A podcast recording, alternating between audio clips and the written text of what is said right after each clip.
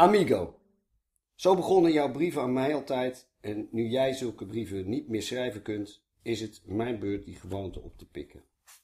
De kou ingaan in de jas van de overledene. Aan de ene kant, je mag dan niet meer leven, helemaal dood ben je nog niet. Iemand schrijft jou een brief. Aan de andere kant, ik weet ook wel dat dit net zo goed een brief aan mezelf is. Een brief aan dat deel van mezelf dat zijn voeding en luchttoevoer kwijtraakte met jouw verdwijning en vroegtijdig is gaan afsterven. Dankjewel Dirk van Wilde uh, en welkom bij de Hybrid Writers podcast. Mijn naam is Niels het Hoofd. Gewapend met mijn trouwe Zoom H4n ga ik op zoek naar romanschrijvers en hun werkwijze. Ik interview ze over het hele traject, van pril-idee tot afboek.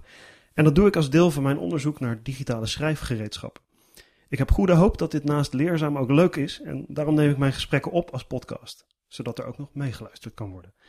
Ja, je hoorde net dus Dirk van Wilde voorlezen uit eigen werk. Zijn roman Het Laatste Jaar verscheen vorig jaar in april bij uitgeverij eh, Atlas Contact. Uh, en is gebaseerd op de vriendschap die de schrijver had uh, met in 2009 overleden Martin Bril. En Dirk, ik, ik vroeg je net om iets voor te lezen, niet per se van het begin van het boek, maar van het, niet het, het fysieke begin van het boek, maar waar het boek begonnen is. En dan hadden we net voor dit gesprek ook al, uh, heb je een heel betoog gehouden over wat er eigenlijk vooraf ging aan dit boek. Waar begon het nou voor jou? Wat was het idee? Dit, dit, dit is een stukje uit een brief in het eerste deel van het boek, die, uh, waar, waarmee het eerste deel eigenlijk afsluit. Uh, en het is een stuk tekst die hoorde bij de eerste probeersels die ik deed, die ik schreef van dat soort. Hè, niet letterlijk dit, zoals het nou. Maar van dit soort dingen uh, uh, schreef ik om uit te proberen wat er zou gebeuren als ik een, een, roman ging schrijven over mijn samenwerking en, en, vriendschap met Martin. Dat, dat geeft, dat is logisch, hè? Je, je denkt van ik moet de zaak op een rijtje krijgen. Dan begint het ermee dat je gewoon je voorstelt dat degene die uh, dood is tegenover je zit. Of dat je hem een brief schrijft. En, en dan kijk je wat er allemaal bo boven komt. Het gekke is dat dat in dat boek gebeurt dat twee keer, uh, drie keer. Maar dat, is, dat was dus helemaal niet de goede manier om die roman te schrijven, bleek. Ik dacht eerst dat, dat het zo zou kunnen. Maar dat kon niet. Ik, ik, ik wilde al eerder, nog voordat hij zo, zo ziek werd, een boek maken over hoe het hele leven met het feit dat je schrijver bent en wat je dan doet uh, uh, uh, en hoe je het doet, veranderd was vanaf eind jaren zeventig toen ik me dat in het hoofd haalde en nu. En daarin was natuurlijk de samenwerking met Martin en ons debuut samen, onze column samen enzovoort enzovoort. En ons, ook de enorme verschillen tussen ons. En toch dat we al die tijd op, op, verschillende, op wisselende manieren vrienden waren gebleven was een heel belangrijk onderdeel van dat verhaal. Maar toen hij zo ziek werd, had ik snel het idee, ja, ik kom er niet onderuit om me daarop te focussen. Want ik denk dat ik, als het zo gaat als het er nu uitziet, dan heb ik daar, dan staat mijn hoofd daar helemaal niet meer naar. snap je? Ik, ik besefte opeens dat het op een veel ingrijpende manier belangrijk voor me was dan als een soort instrument om een interessant aspect aan het uh, schrijven en de, de veranderingen in de literatuur uh, te vertellen. Het was, het, het, dat was veel te schokkend, zou ik maar zeggen. Dat, dat, dat, zag, dat, dat merkte ik al toen hij zo ziek werd. Dat, dat, want dat is, daar raakte ik erg van van streek toen ja. die nare diagnoses kwamen in uh, eind 2008. En ik werd dus als het ware gedreven naar het idee van ik moet meer op toeleggen en dit moet een roman worden. Maar ik kon daar natuurlijk ook niet aan beginnen. Voor, voor, Want het was in het echt nog niet afgesloten. Nee, ook, maar ook omdat ik in 2009 uh, uh, het eerste half jaar eigenlijk uh, volledig in beslag genomen was met het maken van die documentaires in New York. Zo je, ik was ook niet in Nederland. Ik, ik, ik, kon helemaal niet aan een boek schrijven. Dus dat, dat kon al, allemaal pas beginnen in het najaar. Zo, Toen... Sowieso ben ik wel benieuwd. Dat idee wat jij had van een, een een, een groot werk over de, de verandering en dat schrijverschap over al die decennia. Mm. Was je daar al heel lang mee bezig ook? Ja, daar was ik al uh, uh, eigenlijk mee bezig vanaf 2007. Daar was ik, had ik toen al honderden pagina's over verzameld. Dus was een, maar allemaal, zeg maar, 100, uh, 200 megabyte in, in, in, in, verschillende files in mijn, in mijn, in mijn computer en ongeveer 400 bladzijden typo script. En in allemaal schriftjes. Maar een deel daarvan kon ik natuurlijk gebruiken. Uh, voor, voor als, als, als werk, als achtergrond van mijn roman. Maar ik moest ook gewoon helemaal opnieuw beginnen, omdat het een roman zou worden. Want ik had helemaal niet de roman gepland. Oké, het, het, werd gewoon een, een non-fictieboek ja, over, nou ja, over die tijd vertellende, en over de literatuur. Vertellende essays die alle, uh, alles aan elkaar lulden, zeg maar. Van, van, van herinnering en sterk verhaal tot analyse of beschouwing. Maar, um, maar goed, dat, dat idee werd vernauwd. Maar ik, ik was al snel erachter. Uh, en nu komen we op het, op, het, op het belangrijke punt van... je hebt één keer besloten dat het een roman wordt... maar hoe pak je dat dan aan? Dan komt het moment dat je beseft... het plannen van de opzet van het boek is één ding... maar de manier waarop ik het überhaupt kan doen... is iets anders. Stom voorbeeld. Als je nooit in je eentje uh, door de wereld hebt gereisd... is het denk ik heel lastig om een soort roadmovie-achtig of reisachtig boek te schrijven. Snap je? Als je alleen maar met je ouders bent gaan kamperen, dan is het heel moeilijk om je in te leven in, in, in die manier om de wereld te bekijken. Dus wil je dat doen, dan zal je waarschijnlijk eerst zoiets ondernemen. Zoiets als dit ook. Ik zag, en dat probeer ik bij ieder boek te doen, als een boek wat enig in zijn soort was voor mij. Ik had nog nooit zo'n soort boek gemaakt. Wat zo ingewikkeld zich verhoudt tot mijn persoonlijke leven, mijn autobiografie. Had ik nog nooit gedaan. Bovendien was het complicerende uh, gegeven er dat het ging over iemand die heel veel mensen goed denken te kennen. Sterker nog, heel uitgebreid en uiterst productief inzicht in zijn eigen denk- en leefwereld had gegeven. Dus de ruimte om dit te manoeuvreren was, laten we zeggen, misschien niet heel klein, maar wel heel vreemd gevormd. Dus mijn besluit was, ik ga eerst proberen het helemaal te schrijven in de vorm van brieven. Hou het dicht bij mezelf. Maar daardoor kon ik te veel niet vertellen. Omdat, omdat, omdat uh, ik uh, gedwongen werd in een positie waarin dus die ik-persoon volledig samenviel met mij. En ik dus eigenlijk nooit meer van het moment wegkwam als verteller. En dus kreeg ik de lezer daar nooit meer weg. Van het moment van hij is dood, ik ben in de rouw en nu ga ik aan alles terugdenken. Maar zo direct. dat vond je dan te eenzijdig? Nou, dat vond ik zo direct één op één. Dat, dat, dat, daar was geen ruimte om uh, de verschillen van. Dat je van gedachten bent veranderd. Dat je van. Ja, in heel opzicht een ander mens bent geworden. Dat het ooit anders was. Dat kan nooit meer echt zich laten gelden. Omdat alles door het filter. Van dat heftig emotionele filter. van ik zit nu tegenover iemand die er niet meer is. Helemaal als het ware gegijzeld door de pijn en de afwezigheid van die ander nu. Maar ik dacht, nee, ik wil daar niet over laten gaan. Het moet juist gaan over het feit dat het ooit anders was. En uh, uh, dat het wel drie keer tussen ons heel erg veranderd is. En dat dat een waarde op zichzelf had. Ik wil dat niet alleen maar door dat filter trekken van hij is er niet. En, en, om daar een soort een beetje een idee bij te krijgen, je, je, om dit te ontdekken, moest je wel die brieven schrijven. Ja, ik heb dus een paar van die brieven geschreven, en, en, en, en, maar dat, dat werkte dus totaal niet. En toen kwam ik. Uh, zag, zag, je, zag je dat meteen? Zo van, het, het komt er ja, ja, uit. Ja, na, na, na drie of vier van dat soort brieven heb je dat door. Dan denk je, nou, gaat mij. Want je hebt wel, ik had wel, kijk, hier, ik had wel, um, laten we zeggen. Uh, je, je, hebt dit, dit gesprek fantastisch voorbereid. Mappen, met enorme mappen, mappen, mappen met, met, met, uh, met honderden uh, betikte vellen. En ik heb vanmiddag even gecheckt. 450 megabyte aan tekst. nog geschreven. Van wat gaat over dingen die erin moeten. Uh, uh, ik noem wat, ik heb hele, ik heb hele opstellen geschreven over uh, zijn vader, mijn vader, hoe ze allebei in het bedrijfsleven werkten, hoe, onze, onze, onze, hoe, hoe bij ons thuis cultuur en kunst werd gezien en, en, hoe wij dan in die wereld van kunstenaars en schrijver willen worden en wat voor vreemde relatie ons dat geeft ten opzichte van de, de, de pretenties of de ambities of de, de, de normen die daar gelden en de omgangsvormen en weet je wel.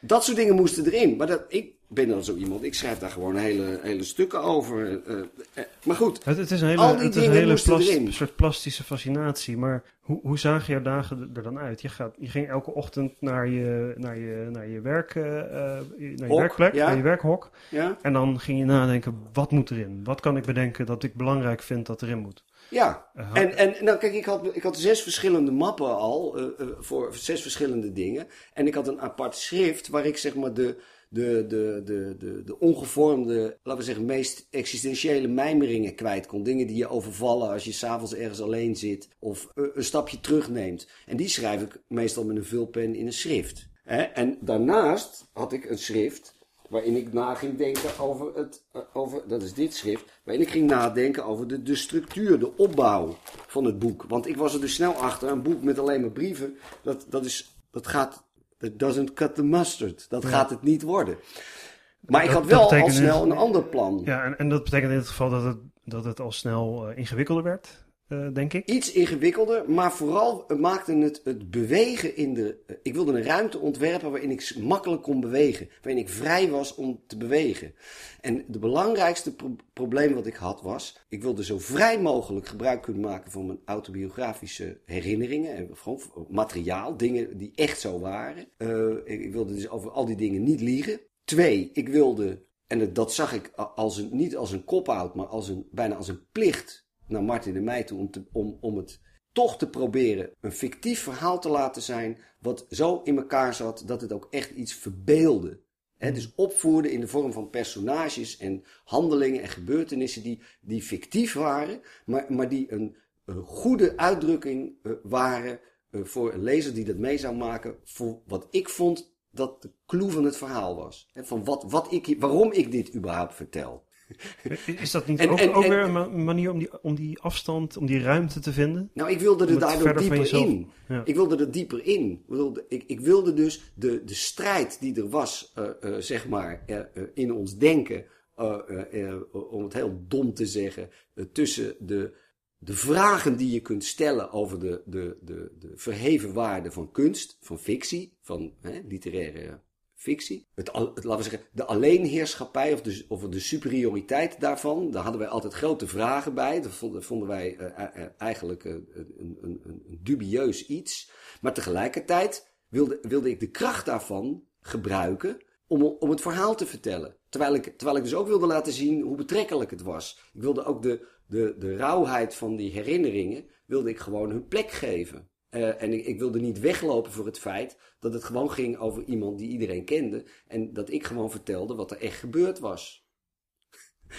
ook. Ik wilde die twee dingen. allemaal, allemaal tegelijk, ja. Ja, en ik wilde, moest een ruimte ontwerpen waarin ik vrij was om met allebei die dingen te werk te gaan zoals het me inviel. Zoals ik dacht dat het klopte, zodat ik me eh, aan niks, eh, niet, met niets hoefde te onderhandelen. En Dat heeft twee hele grote gevolgen toen ik dat bedacht. Namelijk het eerste is, ik wilde niet dat de verteller zou samenvallen met een soort alter ego van mij. Want dan zou je drie Dirken krijgen. Namelijk de Dirk die het schrijft, de Dirk die aan het woord is en de één of misschien wel drie Dirken die er in de loop der decennia eh, zijn geweest. Voor mij, maar ook voor een ander. Ik dacht, dat, gaat, dat, dat, dat, dat voelt als een, als een nodeloos ingewikkelde leugen. Ik moet niet denken dat dat kan. Ik bedoel, dit is het probleem van iedere autobiografie. Hè? Maar, maar om dat nog weer eens te verdubbelen of zelfs te verdriedubbelen, leek me hel. Dat moet ik niet doen. Dan, dat is dus iets, dat wordt zo ingewikkeld, dat vreet al je energie op. En dan ben je, ben je, ben je niet meer in, in touch met de bron waaruit je vertelt. Dus dat wilde ik niet. Hoe simpel dat ook had geleken. Hè? Schrijf gewoon op, ik, en Martin. Dat lijkt makkelijker dan het is. Dat is namelijk helemaal niet makkelijk. Dus ik dacht, ik moet verteller hebben die los staat. En ik wil alleen maar vertellen over waar ik met hand op mijn hart van kan zeggen dat ik zo eerlijk mogelijk vertel wat er gebeurd is waar ik bij was. Dus ik zou twee dingen volledig buiten beeld laten. Alles wat ik niet persoonlijk heb meegemaakt, wat Martin is of was of deed. En twee, ik zou volledig buiten beeld laten, ook weer om een verdubbeling te voorkomen, wat ik zelf had geschreven wat gepubliceerd was. Dat heeft enorme gevolgen gehad voor de receptie van het boek. Dus ik heb mezelf geamputeerd als schrijver. Dus ik heb alleen maar eigenlijk het werk uitgebreid beschreven, wat ik nooit heb gepubliceerd en wat ik heb weggegooid. Snap je? Omdat het alleen maar ging over zijn invloed in mijn binnenwereld. Ik wilde Ja. niet gaan onderhandelen met hoe de andere mensen mijn werk daarmee in verband hebben gebracht. Of wat ik daar zelf voor vind. Of al dat gelul. Dat is allemaal literatuurgelul. Dat wilde ik niet. Dat wilde Ja. ik buiten het beeld houden. Dus waar, waar kom je dan op uit?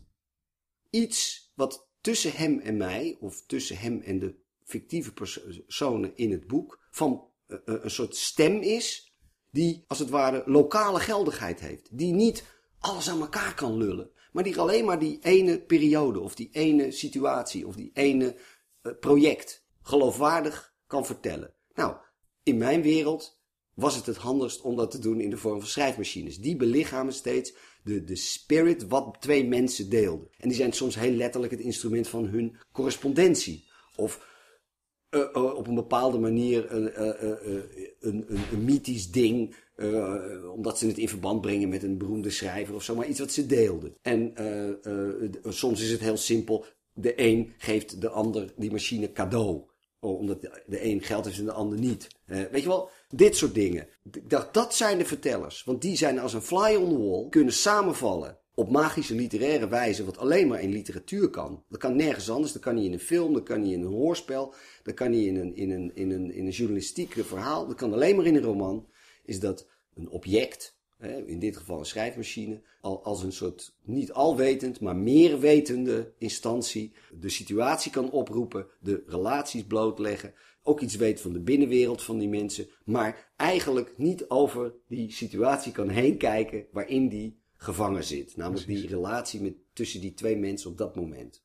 We we hadden het net over je, je schriften en de, Ja. de, de stukken die je, die je typte. Was dit idee daar toen meteen? Maar- je, je had was ook ja. je schema aan het maken. Ja, Je, dat- je, noemde, je dat- noemde net ook het woord eh, ontwerpen. Hè? Dit klinkt inderdaad heel erg. Je bent aan het ontwerpen wat het nou eigenlijk is wat je, wat je gaat maken. Ja. Je, had- een, paar, een soort valse start gehad van die, die brieven, die Ja, maar werkten dat doe ik altijd. Ik, ik probeer altijd eh, ook, eh, want dat heb ik daarna nog een keer gedaan, een tijd lang alleen maar het geluid uit. Dus als, er, als een gitarist die, die zegt voor, voor deze plaat moet mijn gitaar anders klinken. En die dan gewoon een, een maand ervoor uittrekt om met verschillende eh eh, formatjes en eh, versterkers of desnoods verschillende gitaren een geluid te zoeken. wa- Waarvan die zegt, ja, zo wil ik op deze plaat klinken. En, en dus bewust nog niet beginnen met de liedjes inspelen. Nee, En, en in jouw geval dus nog bewust niet beginnen met het, Nee. het letterlijk schrijven van het boek Nee. dat je ging maken. Want, want kijk, al die dingen die ik, die ik eh, in mijn computer heb zitten en, en in schriften staan en in, in, eh, in die mappen zitten met, met typoscript, eh, die moet ik dan op een goed moment, dat zijn wolken die ik moet uitsorteren. En in dit schrift maak ik dan, ja, laten we, wat, dat noem ik altijd de dienstregeling voor ieder deel of, of hoofdstuk. En ik probeer het heel simplistisch, gewoon van begin tot eind te schrijven. Ook al heb ik dus over het einde al heel veel ideeën. Ja. Eh, laten we zeggen, honderden dus bladzijden die geschreven. je gaat wel de, Maar de ik heb daarover geschreven. Ik heb het nog niet geschreven. Ik denk over het schrijven aan een boek al vanaf 2, 92, 93, na als een proces waarin je met meerdere mensen, een- een- het, het, het, het is een soort multiple personality ding, zal ik ook maar zeggen. Of, of laten we zeggen, je, je weet dat je bestaat, ook als schrijvend mens, in verschillende versnellingen of eh, gedaantes. Eh, eh, eh, ik bedoel, ik ben die man die, die bij een glaasje cognac, bij een kaars met een pen midden in de nacht iets in een schriftje schrijft. Maar ik ben ook die man die gewoon zijn computer aanzet en weet ik veel aantekeningen bij boeken gaat uittikken. Omdat ik denk dat moet ik onthouden, want daar heb ik wat aan voor dit boek. Snap je? Of dingen op het internet opzoeken om te checken. Ik, bedoel, ik, heb, ik heb voor dit boek ook via Street View in een, en, en via websites in een café gekeken in Woeportaal. Eh, eh, eh, weet je wel, omdat het kan. En, en in Zurich straten gezocht waar, waar, waar ze rondrijden. Gewoon met Street View om, om, om, om niet naar Zurich te hoeven. Zag je? Ja. Nu, al die En- en, je, en je dingen, bedoelt van, hé, jij bent al die verschillende mensen ben ik. schrijvers eigenlijk. Al die verschillende mensen ben ik. Maar ik, ik maak op een goed moment, ga ik de studio in. En ik heb dus liedjes geschreven. Maar ja, dat zijn, dat zijn teksten die niet altijd letterlijk eh, eh, soms terechtkomen bij de akkoorden eh, waar je ze voor bedacht hebt. Of je hebt ze wel bedacht, maar je hebt er nog geen muziek bij. En, en soms wel. En in de studio gebeurt iets bijzonders, namelijk dat dat wat je in je hoofd had, is het, eigenlijk het thema waarop je een ruimte verovert die deels bestaat uit arrangeren. Dus het, er moet echo overheen, er moet nog een harp bij. Uh, zullen we dit op de piano doen in plaats van op de gitaar? Hè? Dat is arrangeren. Maar je moet ook improviseren. Dus ik zie het zo dat ik na al die voorbereidingen dingen klaarzet. En dat ik... Uh, in, in al jouw uh, gedaantes als schrijver Ja, die komen bij elkaar. En daarna ga ik zitten. En, en, als ik ga zitten, dan schrijf ik relatief snel. Want je dan, hebt al dat materiaal ook al Juist, liggen. dat heb ik allemaal klaar liggen. Dus dan ga ik zitten en dan, uh, uh, dan moet ik weten wat ik aan het doen ben. Hè? En, dan, en dan heb ik dus bijvoorbeeld, had ik besloten, die schrijfmachines die hebben allemaal een eigen stem. En ik presenteer het aan de lezer eigenlijk als een voice-over bij een film. Dat betekent, ieder hoofdstuk begint met een introductie alsof het een filmscène is. De locatie, daglicht, interieur, exterieur, weet je wel, gewoon als een filmscript. En daarna komt er iemand aan het woord en hopelijk ziet de lezer dan allemaal beelden. Nou, dat, al die dingen weet ik. Dan ga ik zitten en dan heb ik een, in het schrift heb ik een, wat ik een dienstregeling noem. En dat is, een, dat is eigenlijk een lijst stations. En dat treintje gaat daar langs. En die volgorde staat vast, maar hoe het er precies uitziet als ik op dat stationnetje aankom, weet ik niet. En wat er onderweg gebeurt, weet ik ook niet. Wat de mensen in de trein onderweg zeggen, ook niet. Maar ik, ik weet wel dat dat is tussen het ene station en het andere station is een meertje. En, dat, en tussen dat station en dat station is een berg. En daar slaan we links af naar het oosten. En daar wordt het nacht. Dat weet ik wel. En dan ga ik gewoon improviseren. En even los van de, de, de, de metaforen van wat je op een treinreis tegen kan komen. Staan daar bijvoorbeeld verwijzingen in naar een stuk dat je eerder getypt hebt? Uh, of een, een, een, fragment dat ergens in een schrift staat? Of is het niet zo letterlijk dat je dat dan erbij moet pakken om het te kunnen schrijven? Ik lees heel veel in al die aantekeningen natuurlijk voordat ik dit doe. Ik probeer dan het uh, by heart te doen. Dus ik ga dus niet in al die mappen, dan... uh, ik kan niet stoppen en dan weer terug in al die mappen en als een soort schriftgeleerde uh, opzoeken. Wat zei ik dat daar mooi? Wat dus tot gevolg heeft, hè, want vanmiddag zat ik in die map te lezen. Eén stuk wat ik dan ergens in 2011 of zo heb geschreven. Dan denk ik, wauw, ongelooflijk. Maar dat is nooit in dat boek terechtgekomen, omdat ik dat dus blijkbaar niet paraat heb. Ja. Als ik uh, zit te werken. Want je gaat dus ook bijvoorbeeld niet, uh, als je in een latere fase bent, een tweede versie of zo, nog eens al die schriften erbij pakken van Jawel. welke stukken moet ik nou echt ja, nog? nou op een bepaalde manier wel. Maar in dit geval heb ik dus ook echt die hoofdstukken die verteld worden door die afzonderlijke schrijfmachines op die bewuste schrijfmachines geschreven. Dat, dat eindigt er dus mee dat als ik me afzonder en in Brussel ga zitten, en ik ben bezig aan het hoofdstuk. Waar een of andere eh, belachelijk grote kantoormachine. Dat ik met die enorme kantoormachine naar Brussel moest. Begrijp je? Ja. ja. Of uh, met, met die. Met die, goed voor je rug. Met die, met die Olivetti uh, Studio 44 naar Groningen moest om in dat hotel te zitten. Dat, maar dat maakt allemaal niet uit. En wat ik dan heb is een eerste versie. Die, die, die ziet er dan zo uit. Hè? Zie je, dan heb ik een, een mooi fijn typoscript. En, dat ga ik dan inkrassen en, en doen. En daarna ga ik hem helemaal overtypen in de, in de computer. Verandert daar dan nog heel veel? Ja, daar verandert nou heel veel. Sommige dingen blijken niet te werken en dan sla ik ze over. En dan, soms dan komt er een, een, een, een noodzakelijk stukje bij. Maar ja, dat is... Uh, het is niet dat je een hele nieuwe, in, nieuwe interpretatie ervan maakt nee, uh, op dat moment. Nee, nee, nee, daarvoor is het dan te laat. Ja. Uh, dan ben ik echt in het stadium van het masteren van, van de studio-opname. Ja, de, de, om het daar de, bij te houden. De, ja, want, maar zo zie ik het ook echt. Hè. weet je wat ook heel belangrijk is bij praten over dit soort dingen? Wat ik me besefte, wat weinig mensen weten ik, ik onderneem zo'n project en ik ga het over iets hebben wat heel belangrijk voor me is. De vorm die ik dan vind, dat is de enige kans die ik in mijn leven heb. Ja, want je wil er ook uh, niet nog een boek over schrijven. Niemand doet dat. Ja. Ever, ooit, echt. Dan gaat het namelijk altijd over iets anders ervan. Dan, gaat het, dan is er iets bijgekomen. Ja. Of je bent er anders over gaan denken. Of je brengt het in verband met een heel ander soort uh, ervaring. Dus dit is de enige kans in, het, in je leven die je hebt. En die, die, die benut je, net zoals dat je een plaat maakt. En ja, je, je speelt zo goed gitaar als je nu speelt. En uh, je hebt deze drummer. En je hebt zoveel tijd in de studio, meer had je niet. En de synthesizers waren nog niet beter. En dit is het geworden. Daar zul je de rest van je leven mee moeten leven. Snap je? Dus het is, het is ook een.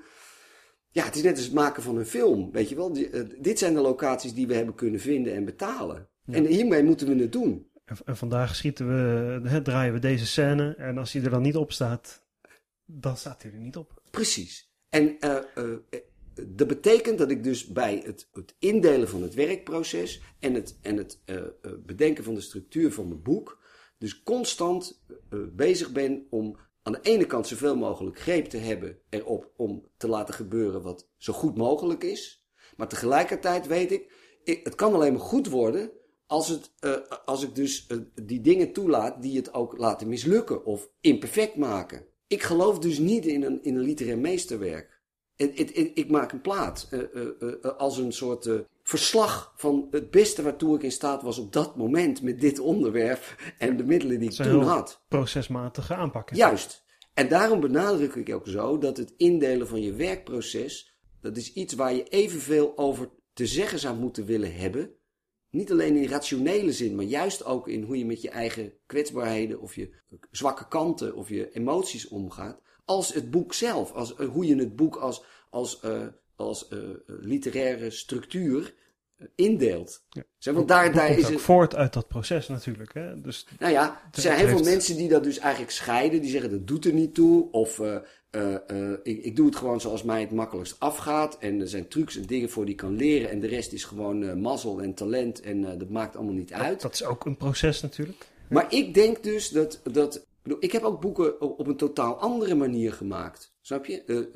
en ik ga nu een boek maken, heel bewust, op een manier die een breuk is met alle andere manieren waarop ik eerder een boek heb gemaakt. Waar ik veel eerder ook mensen mee laat lezen. Want hier laat ik dus niemand iets meelezen totdat ik eigenlijk delen af heb. En als een feuilleton stuur ik dan uh, in de, ook in de juiste volgorde deel 1, 2, 3, 4, 5 aan mijn redacteur. Ja, nou, er valt niet zo heel veel meer aan te verhapstukken. En ook, en ook vrienden die meelezen, die lezen het in een heel laat stadium. Zo is het beter uh, of is het of is het zo anders? Nee, het, het, het, het, gaat erom dat het perfect klopt bij wat je wil vertellen. Kijk, dus, dus er, zijn platen, er zijn platen die je alleen maar op kunt nemen door, uh, door bij wijze van spreken um, dingen helemaal uit te schrijven. En uh, bij wijze van spreken aan wildvreemde specialisten het notenschrift te geven. En te zeggen, speel, speel deze partij in. Maar er zijn ook dingen die alleen maar kunnen werken als je uh, op het platteland gaat zitten met, met, met je vrienden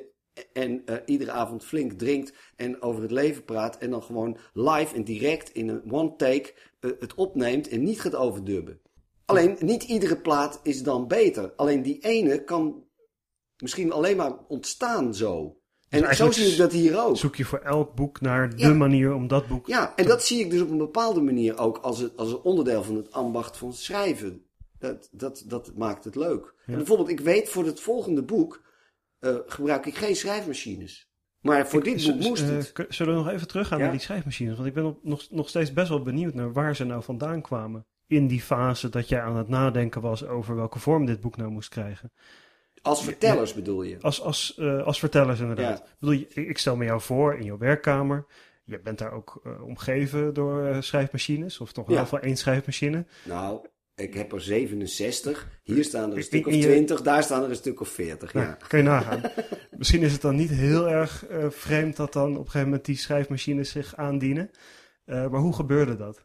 Nou, zoals ik al zei, ik was bezig met een heel groot boek. Uh, waar, waar, waarin ik die, die grootse visie over de veranderingen in, in, in, in de, uh, het literaire schrijven wilde vertellen vanuit een persoonlijk perspectief. Helemaal aan de hand van schrijfmachineavonturen. Zowel oude, maar ook nieuwe. Waarvan, hè, dus, dus, uh, ik, ik, had dit natuurlijk nooit kunnen bedenken. Want ik heb, ik, ik, ik, heb wel eerst op een, op een schrijfmachine iets gedaan. Maar ik ben natuurlijk gewoon begonnen met, met Word. Met tekstverwerkers op, op, de, op de computer.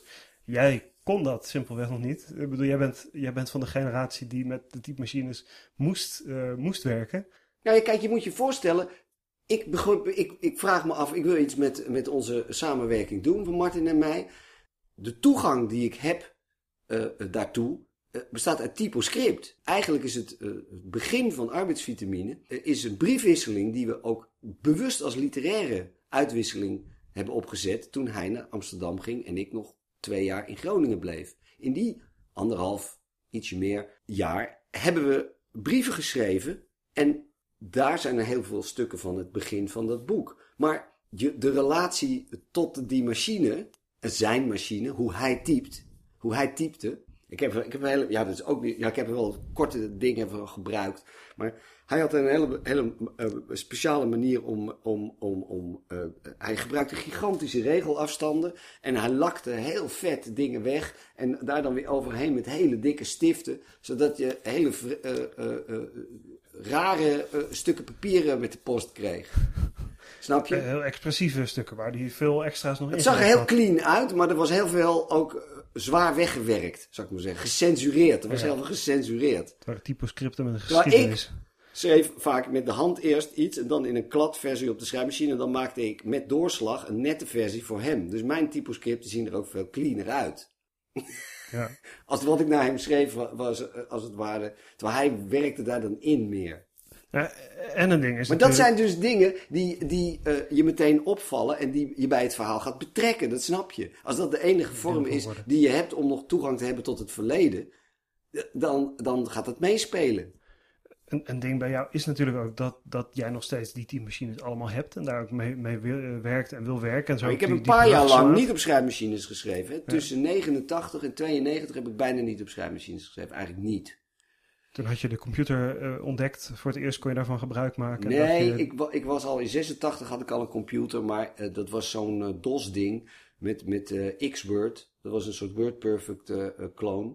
En ik vond het, ik kom daar, ik, ik vond het super irritant. ik bedoel, het, het, werkte wel, maar het werkte zo omslachtig. Dat, ja. uh, dat, dat schoot niet op. Je had echt een volgende generatie nodig. Ik had een Mac nodig, ja, ja, ja. En ik was enorm enthousiast. Kijk, vergeet niet, het, wij, uh, Martin en ik maakten harde co computerverbindingen over de telefoonlijn tussen twee Macs. Op afgesproken tijden. En, en dan schoven we gewoon in het operating system een mapje van de ene naar de andere harde schijf.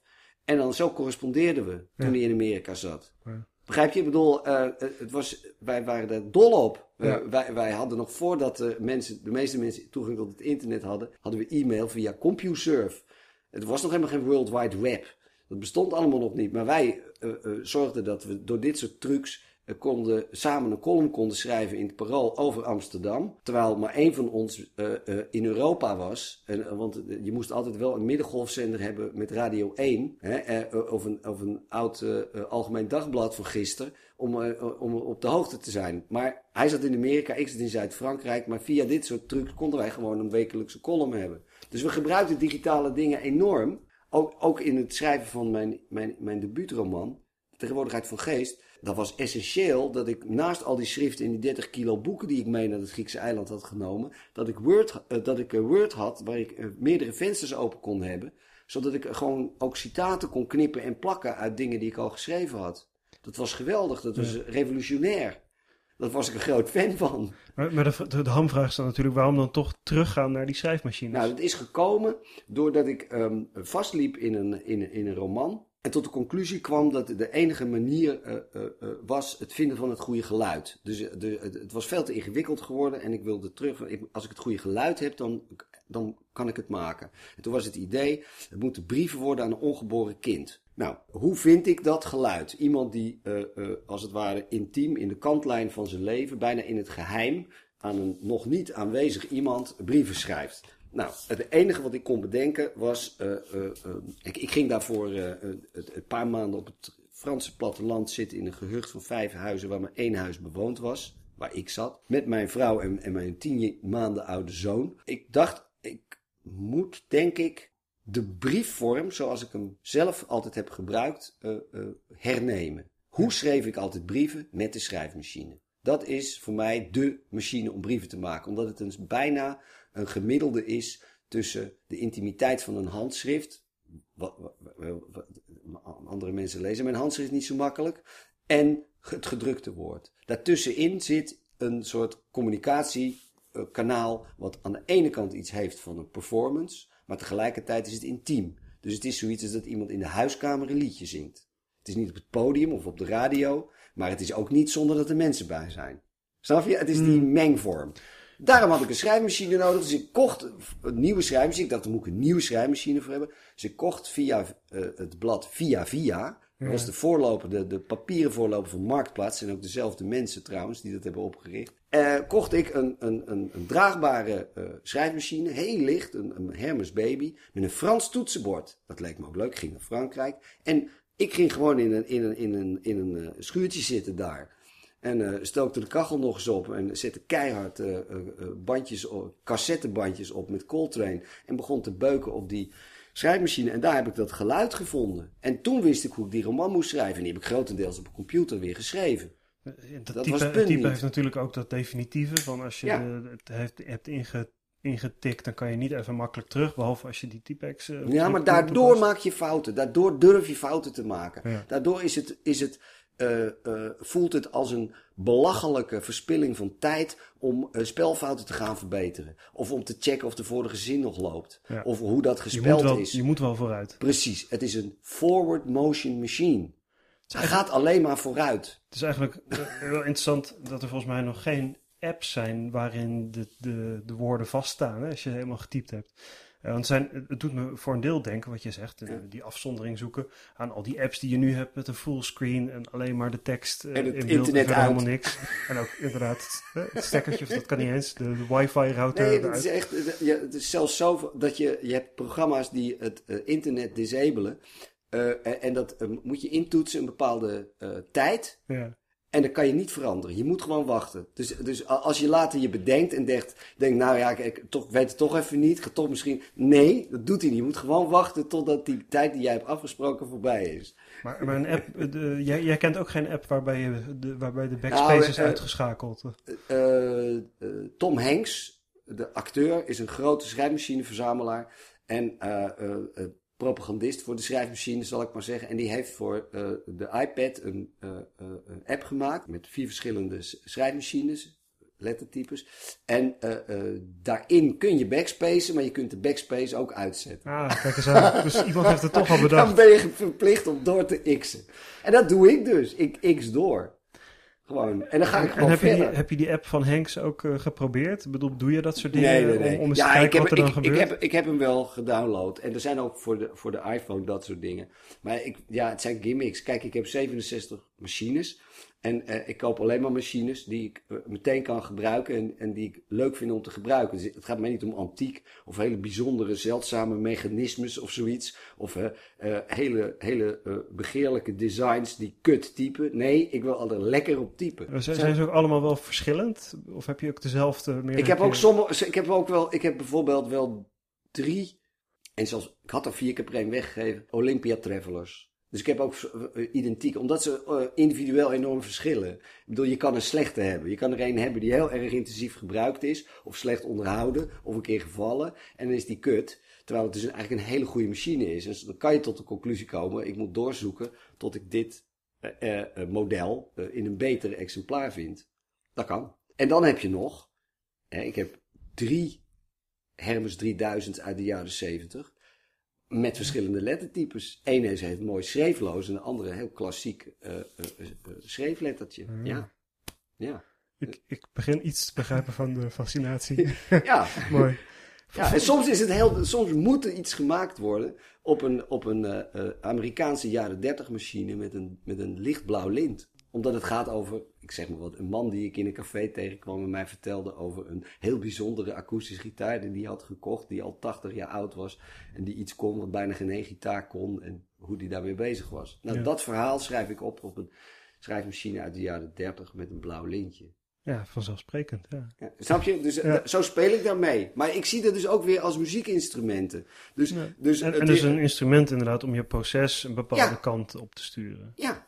En, en oh, eh, eh, eh, ja, precies, exact. Dat is het. En kijk, natuurlijk is het niet te vergelijken met een. een, een, een ik bedoel, het maakt echt wat uit of je een, cello-sonate speelt op een synthesizer met een cello-geluid. of op een goedkope cello of een hele mooie. Dat maakt echt heel veel uit. Zoveel maakt het niet uit. Maar omdat ik dus heel procesachtig denk over het maken van iets, eh, geloof ik dat... eh, ik, ik, wil mijn, ik wil dat het eindproduct, zeg maar, zich openstelt ook voor dat soort invloeden. Ik, ik, ik, denk echt dat ik daarbij, daarmee geholpen ben. En dus uiteindelijk de lezer ook. Omdat als ik vrij ben, eh, dan maak ik iets beters. Ik ben, ik ben de hele tijd eigenlijk eh, trucs aan het verzinnen om eh, zo, zo goed mogelijk eh, te zingen. En eh, als het helpt om te liggen, zoals Elvis moest doen, dan ga je liggen. Whatever it takes. Om, om nog even terug te gaan naar jouw, eh, jouw roman. Eh, we hadden het net over eh, de, de, ontwerpfase in feite aan het begin. Ja. Je gaan schrijven. We hadden het ook al even over het, het, het herzien en, en al dan niet meelezers daarvoor gebruiken. Maar was er nou nog tijdens dat proces... Voor mij zei je net ook iets van... Ik, ik ben toen nog een keer een maand eh, weer opnieuw gaan nadenken over die vorm. En over de... de Ja. Komt er als het ware op een gegeven moment een, een, eh, een herontwerp Nou, fase? onderweg gebeuren er gekke dingen. Nadat ik het eerste deel had voltooid in, in eh, 2010, lukte het me gewoon niet om deel 2 te maken. Ik Ja. ging daar aan twijfelen. En, en er kwam een moment wa- waarop ik echt, en dat is het allerergste wat je kan gebeuren, met iets waar je zo alleen mee bent, waar je dus geen betrouwbare feedback kunt regelen. Want Ja. niemand snapt wat je aan het doen bent. Je kan het ook niemand goed uitleggen. Dat ik ging twijfelen aan mijn eigen oordeel. Dus dat ik mijn eigen intuïtie niet meer 100% kon vertrouwen. Wat, wat ertoe leidde dat ik een hele hoofdstuk heb geschreven die ik gewoon weer heb weggegooid. Personages heb geïntroduceerd die ik weer heb weggegooid. Daar ben ik een jaar mee bezig geweest. En het is niets heeft het hele jaar opgeleverd eh, wat in het boek kwam. Terwijl ik dus heel veel heb geschreven. Eh, eh, van dit soort mappen vol, met erover, maar ook hoofdstukken van het boek zelf, die er gewoon uit zijn gehaald.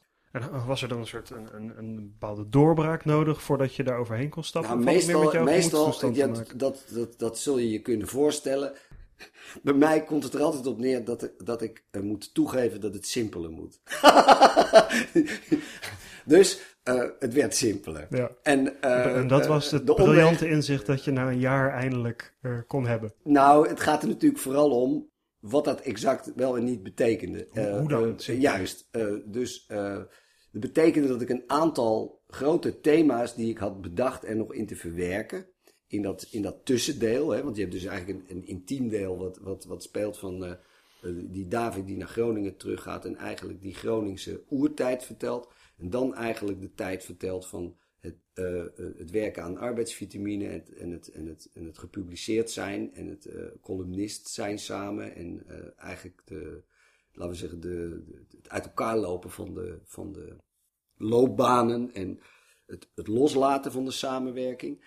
Daarin wilde, had ik een aantal thema's nog willen verwerken die voor mij heel belangrijk waren, juist niet zozeer op het persoonlijke niveau, maar veel meer ja, wat, wat, wat, wat meer artistiek, literair, eh, eh, wat, wat intellectueler ook. En wat dus verwees naar andere schrijvers. Een voorbeeld, wat ik eruit heb gekiept.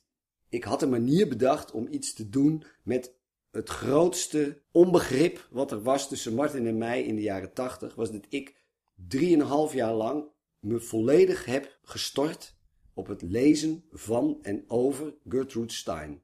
Heb ik echt alles van gelezen wat er maar was. Eh, eh, ik, heb het hele, ik zat heel veel in de UB, omdat heel veel niet eens meer in, te, te krijgen was. En ik heb heel veel boeken daarover gelezen. En er heel veel over geschreven. Hij begreep uiteindelijk totaal niet waarom ik dat deed. Ik vind het ook nog steeds vreemd dat ik dat deed. Omdat je ziet weinig van hoe ik schrijf, kan je aanzien dat ik dat deed. Het lijkt er niet op. Het lijkt alsof dat lied er... Eigenlijk, vermo- ik vermoed dat ik haar als een soort proefondervindelijk filosoof zag. Dus iemand die iets aan het... Een soort ontdekkingsreiziger. Dus ik hoefde niet de ontdekkingsreiziger te imiteren. Maar ik wilde wel profiteren van het verslag van de reis. En me verdiepen, me empathisch opstellen naar hoe het was om dat- die reis te maken. Maar goed, daar had ik een manier voor verzonnen om dat zowel goed er neer te zetten, ook uit te leggen waarom het voor mij heel belangrijk was, maar ook te vertellen waarom hij er geen bal van snapte. Snap je? Dat hele verhaal heb ik eruit gelaten. Dat was een te lange omweg. Ja. Zo waren er nog een paar dingen gewoon te ingewikkeld. Ook omdat dan de, het conflict zou weer zou ontstaan met mijn gepubliceerde werk. Ja. En ik had tenslotte als regel, als spelregel bedacht in het begin, dat ik dat helemaal buiten het boek zou laten. Dus na een paar maanden kwam ik tot de conclusie dat ik me aan mijn eigen spelregel moest houden. En dat het dus uit moest laten. Heeft het dan ook gewoon uiteindelijk te maken met het tempo uh, en, en uh, in, in het boek? En misschien ook prioriteiten van wat is nou het belangrijkste? Ja, tuurlijk. Maar het is, een, het is uh, blijkbaar voor mij een, een, een, een, nog een heel ding om toe te geven dat je volledigheidsdwang of zoiets, of hoe je het noemen wil, je, je, je, je, je je hoeft dus niet alles wat je bedenkt in dat boek te verwerken. nee, maar je, je denkt altijd, ja, dat, dat kan nog best wel. Als ik het zo doe, dan kan dat er ook nog bij. En dat is dus dan een, blijkt een fout. Vooral als je weer bij jezelf te raden gaat en denkt van, ja, maar wacht even, dat had ik toch niet afgesproken. Daar ging het hier toch niet om. Had ik nou even weer back to basic gaan. Maar je zei, ik heb daar in feite een jaar aan verspild. Ja, een, een, jaar, lang is er eigenlijk niks uit mijn handen gekomen voor dit boek betreft. En pas in 2012 uh, begon het weer te lopen. En toen heb ik dat tweede deel gemaakt uh, en in de winter het derde deel. Tot, tot, tot januari, februari 2013. En, en, en toen ging het ook alsmaar sneller, maar dat ken je wel. Dat, dat, uiteindelijk zwem je een fuik in. Ja, als je soort over het midden heen bent, eh, is, is dat het punt? Mm, ja, zoiets. Zoiets. Drie kwart, ja, twee derde, ergens daar. Eh, ergens bij de gulden snede, zou ik maar zeggen. Daar, daar wordt het verlangen naar het eind ook heel groot. Want het is ook zo dat aan de ene kant is het werkproces waar je in zit een, een heerlijke veilige tent om in uh, te wonen. Ik bedoel, je, bent, je voelt je ook een beetje uh, geborgen in, in, in je. Uh, dat je in een parallele werk, werkelijkheid leeft. En uh, dat heeft iets, een, een soort gevoel van dat je door de supermarkt loopt en je toch een beetje een geheim agent van een denkbeeldige natie voelt. Snap je? Snap je? Dat, dat is fijn. Maar er komt een moment waarop je gewoon ontslagen wil worden als geheimagent. Je wilt je wilt, je wilt weg uit die parallele wereld die je hebt gemaakt. De, uh, je, wilt er, je wilt er klaar mee zijn. Je wilt weer vrij zijn. Uh, en zo leuk en zinnig als dat proces is, uiteindelijk ben je een schrijver die boeken schrijft. Ja, precies. Je wilt dat het af is. Je wilt dat het, uh, dat het van je tafel is. Dat jij er ontslagen van bent. En je wilt, je wilt dat je iets, ja, dat je iets naar buiten brengt wat, uh, wat een eigen leven leidt en wat lezers krijgt en waarop gereageerd wordt. En, en ja, je hoopt altijd, ik denk bij ieder boek, van uh, nu word ik de hemel ingeprezen en uh, verkoop ik honderdduizend exemplaren. Dat moet je er. Dat, nu gaat het gebeuren. Nou ja, je, ik vind gewoon, je moet weten dat het onwaarschijnlijk is, maar je moet altijd daarna verlangen. Ja. Ik bedoel, rekening houden met de onwaarschijnlijkheid dat het kan gebeuren. Al, uh, dat is een deel van het spel, dat het een gok is. Je kan ook niet schrijven als je denkt van nou, dit zal wel weer niks worden. Nee, dat bedoel ik. Dat, dan, dat ga je niet volhouden. Je moet ook denken van nou, de kans is minuscuul. Maar ik zet wel hier mijn chips op uh, uh, rood 16.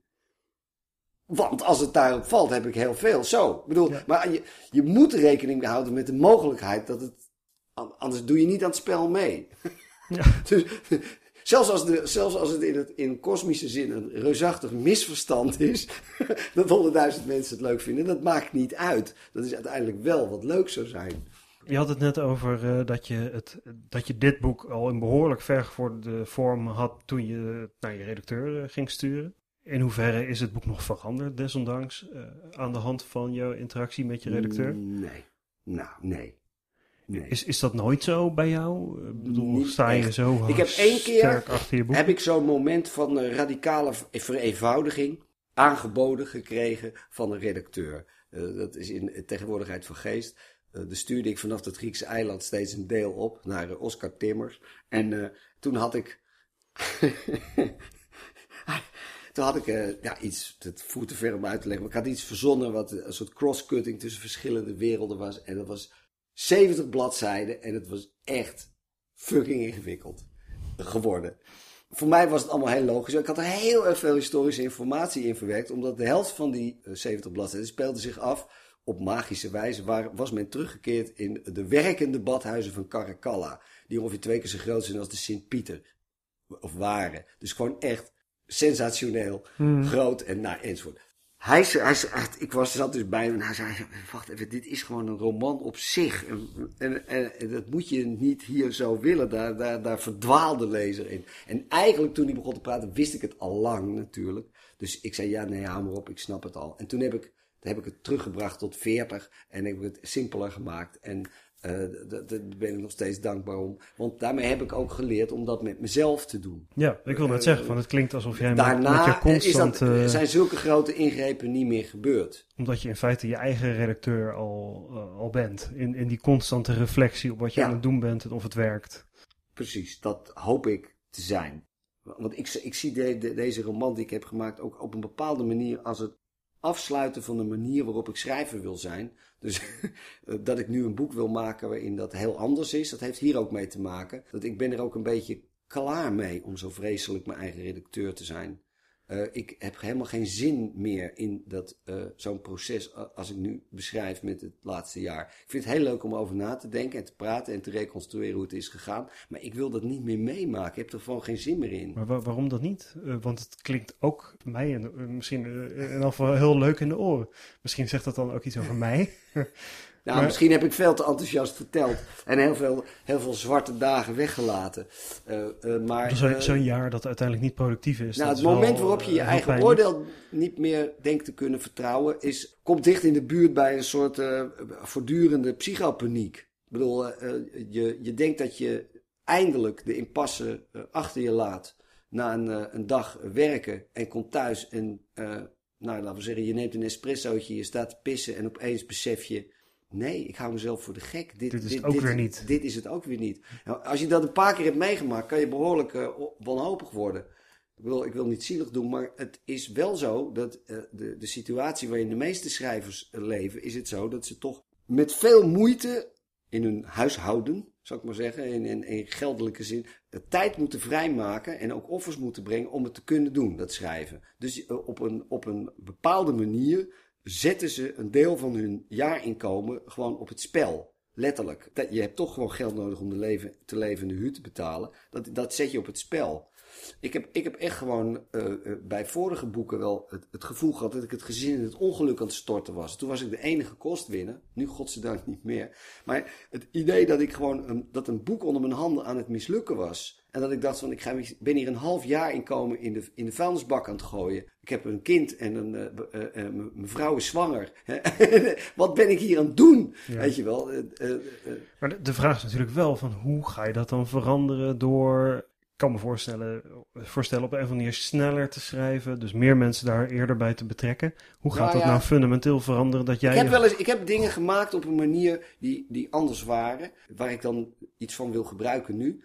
En dat is uh, een, uh, een uh, snel geschreven... dat is de, de, de Burroughs methode, word hoard maken. Dus eerst een, een totaal ongestructureerd super bulk tekst maken. Waarna je uh, uh, daar dingen uit gaat halen en gaat herschrijven en bij elkaar gaat brengen. Zodat je pas überhaupt gaat nadenken als je heel erg veel hebt. In feite schreef jij al heel veel. Alleen was het dan heel duidelijk nog niet de tekst van je boek. Ja. Dus dat is eigenlijk het enige wat je gaat veranderen. Die tekst wordt gewoon je boek. Nee, of, of, wat ik ga doen is dit. Daar, al die mappen die je daar ziet staan. Ja. Uh, dat zijn ongeveer 7000 brieven van mijn ouders toen ze twintig waren aan elkaar. Mijn vader die zwierf over de oceanen eh, op een, uh, uh, vrachtschip. mijn moeder zat op de school van maatschappelijk werk in Rotterdam. Ze waren dus pubers geweest in Rotterdam toen dat werd gebombardeerd. Mijn vaders huis is ook gebombardeerd. Nederland lag in puin. En ze schreven elkaar brieven. En ze, mijn vader wilde haar, maar zij hield hem op afstand. Dus er was geen relatie. Maar ze waren wel hele goede vrienden. En Tegenwoordig zouden ze zeggen, ze hadden een flow, maar, maar geen uh, uh, uh, verloving of beloftes of wat dan ook. En, maar ik heb ook alle brieven die hij schreef aan zijn moeder. En ook alle brieven die zijn moeder terugschreef. Wow. En daarna ging hij naar Indië. En was hij bezig met de afhandeling van, de, na de soevereiniteitsoverdracht, werkte hij bij de griffie van de krijgsraad. En schreven ze ook nog heel veel brieven. Maar toen zijn ze met de handschoen verloofd. Dus via de lange golfradio met een ambtenaar ernaast in, Rotterdam en een ambtenaar ernaast in Bandung. En dan gingen ze, ze met, zijn ze met de handschoen verloofd. Ik wilde al die brieven op volgorde leggen. Ik heb ook zijn dagboek. Uh, en alles chronologisch lezen en daar een dagboek bij bijhouden van wat me overkomt. Dus ik ga dat zien als een, als een, als een bos waar ik in doorheen loop. En ik beschrijf gewoon een, een, een, een, een indruk van mijn reis. En ik denk ook aan mijn zoon. Dat hij, als hij twintig is en als toen ik twintig was. En hoe het probeert te snappen hoe het was toen hij twintig was. En ik weet ook hoe het met hun is afgelopen.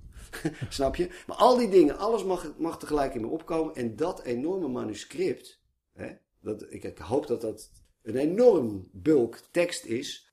Dat ga ik als mijn ruwe materiaal gebruiken. En daar ga ik gewoon met, met een redacteur naar kijken. En dan ga ik gewoon over brainstormen, alsof het de rushes van een film zijn. Dus op dat moment inderdaad experts er al bij betrekken. Ja, ja. En, en dat, dat lijkt me te gek. Ik heb eerder iets vergelijkbaars gedaan toen ik in New York zat. Toen had ik gewoon al een map met allemaal dingen die ik had verzameld. Die ik leuk vond om, om in het boek op te nemen bij me. Maar ik heb vooral een dagboek geschreven. Gewoon s ochtends en s avonds. En met dat enorme ding heb ik gewoon een tijdschrift samengesteld. Ik heb gezegd het bestaat uit vier weken. De vier delen. En in iedere aflevering alsof het een televisieprogramma was, moeten de volgende dingen voorkomen. Die, die, die, die, die. En het mag nooit langer dan 1500 woorden zijn. En ik maak gewoon een, een mooie collage van al die dingen. En ik heb gewoon stukken uit dat dagboek. Ja, natuurlijk radicaal herschreven. Maar gewoon, snap je? Dat was al een veel fijnere manier van werken. Ja. En dit, zoiets wil ik hier ook doen. Alleen dan, dit, omdat dit het project... veel groter is samen met iemand anders. Ja. En dat is dus het grote verschil. Dat je met iemand samenwerkt en al als het ware een soort van overeenstemming met elkaar kan vinden. Van ja, dit is waarschijnlijk een goede aanpak. Ja. Die jou en al van andere Kijk, omdat ik vooral wil, Ik heb vooral een lijst van dingen die ik niet wil. Ik wil niet dat het over, te veel over mij gaat, mij en mijn ouders. Ik wil niet dat het uh, een historische uh, exercitie wordt, een soort sociologische duiding. Ik wil ook absoluut niet dat het zich versmalt tot een soort love story. want dat vind ik armoedig voor wat er hier is. Ik bedoel, niet alleen in het materiaal, maar ook als je mij daar tegenover zet. Ik bedoel, ik kan heel veel leuke deuntjes toeteren die anders zijn dan de love story. Ik wil, ik wil ook wel de love story vertellen. Op mijn manier kan ik dat liedje ook toeteren. Maar het is, het is zonde om daar niet gebruik van te maken. je, je, bent als het ware op zoek naar wat jouw toegevoegde waarde kan zijn. En, en wat het, het meest waardevolle is wat hier in, in dat materiaal te vinden is. En ook weer, het, het is een one-off. Dus ik ga daar doorheen. En daarna ga ik niet nog eindeloos vergaderen uh, of uh, nog eens lezen. Of uh, ik zal er hooguit af en toe nog uit citeren. maar ik, snap je? mijn uitgangspunt is dat dagboek. Ja. niet, dan ben ik van die brieven af. Niet, niet, ik ga ze niet weggooien. Maar het is zo van, ik, dit is mijn kans. mijn enige kans. En dat het daarna anders blijkt te hebben gekund. Of dat ik later spijt heb. Ja, dat zal nog wel. Dat kan me niet meer schelen. En dat, zo denk ik eigenlijk bij ieder boek.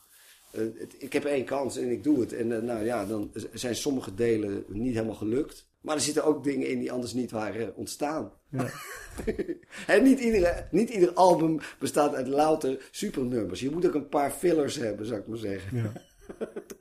Hey, zullen we het als laatste nog heel eventjes hebben over uh, het uiteindelijk het, het, het, eindproduct van het hele proces van het laatste jaar? Het is natuurlijk een boek geworden met een omslag en met een titel ook. Had je bijvoorbeeld hele sterke ideeën over hoe het eruit moest komen te zien? Zie, zie, nou, jij, zie jij dat ook bijvoorbeeld dat is een heikel punt natuurlijk. Dat is een heikel punt. De uitgever zag hier natuurlijk wel iets in wat zou kunnen verkopen. En ik moest dus onderhandelen met mezelf in welke mate ik me zou distancieren van die, uh, laten we zeggen, human interest-achtige opportunity die de uitgeverij zag. Hoe moest ik daarmee omgaan? Dus aan het begin van het proces had jij misschien wel een heel ander idee dan een foto van Martin op de voorkant. Ja, maar ik dacht, ik kan maar beter me ermee bemoeien dan het helemaal loslaten. Want dan kom ik in een situatie dat ik voor voldongen feiten sta en dat, eh, dat ik voor mezelf geen onderhandelingsruimte meer heb om een compromis te vinden waar ik me goed bij voel. Dus als ik het me toe-eigen, dan A is het als het fout loopt mijn eigen stommiteit. Dat is altijd beter dan, want dan heb je minder last van rancune. Dat is beter. Dat is een, een wraakgevoelens zijn, die zijn slecht voor een mens, die zijn ongezond. Dus die mhm. moet je voorkomen. Dus ik kan, kan ik hooguit mezelf kwalijk nemen. En ik doe de eerste zet en dan kunnen we daar, als zij het dan oké vinden, dan snap je, is de kans dat het iets is waarvan ik denk, ja, hm, ja, oké, ik heb aan hun toegegeven, maar in ieder geval is het iets waar ik me goed bij voel. Als ik, als ik de eerste zet doe, is die kans het grootst. Nou, dus ik heb gewoon uit het archief van mijn vriendin een foto genomen waar we samen op staan en uh, waar uh, we eigenlijk besluiten dat we arbeidsvitamine gaan maken. Dus ergens in, in, in, in 86 geloof ik ik was heel erg in de war geweest dat jaar. En heel down. En hij was klaar met de filmacademie en hij wist echt niet hoe hij dan iets met literatuur moest doen. we dachten gewoon, nou ja, we hebben, we hebben samen ontzettend veel geschreven. En al heel veel aan elkaar geschreven. En twee weten meer dan één. Laten we gewoon samen een boek maken. Laten we die, die, die samenwerking die we hadden. want we waren toen een paar jaar, zagen we elkaar weinig. En deden helemaal niks samen laten we gewoon daar, dat dat, dat, dat, dat uh, een, een, soort manier is om een, iets te doen wat, waar we allebei blijkbaar niet in zijn geslaagd. Hij door te filmen en voor, voor, voor oor te schrijven en wat dan niet. En ik door allemaal romans en essays en verhalen voor mijn bureau laten schrijven, die ik inmiddels allemaal kut vond.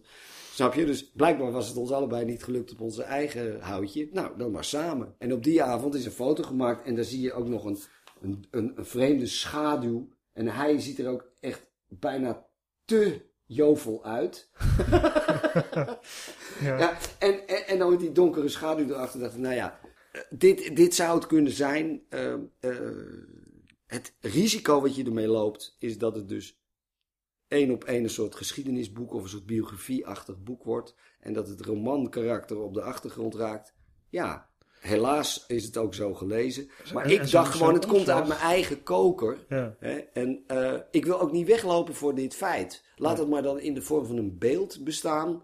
Uh, dan dat ik het uh, met woorden in het boek uitleggen moet. Want dat wil ik niet. Het, is ergens wel zo, zo, zo vreemd en ook veelzeggend over hè, die, de, de romanvorm en dat, dat werk wat we nou de hele tijd aan het proberen te doen zijn. Uh, dat zo'n enkel beeld wat je om, je, mm. om jouw tekst, hè, die, die tekst waar je zo lang aan geploeterd hebt, dat die zo ontzettend uh, veel impact heeft en zo sturend is inderdaad voor hoe dat boek uh, ervaren wordt door mensen. Ja, maar wat hier nog ook nog bij komt kijken is, als dit boek was verschenen na het boek van Astrid Teunissen, na de film van Koen Verbraak na het stuk van, eh, in Vrij Nederland van Koen Verbraak, dan was het heel anders gelezen. Maar het verscheen voor.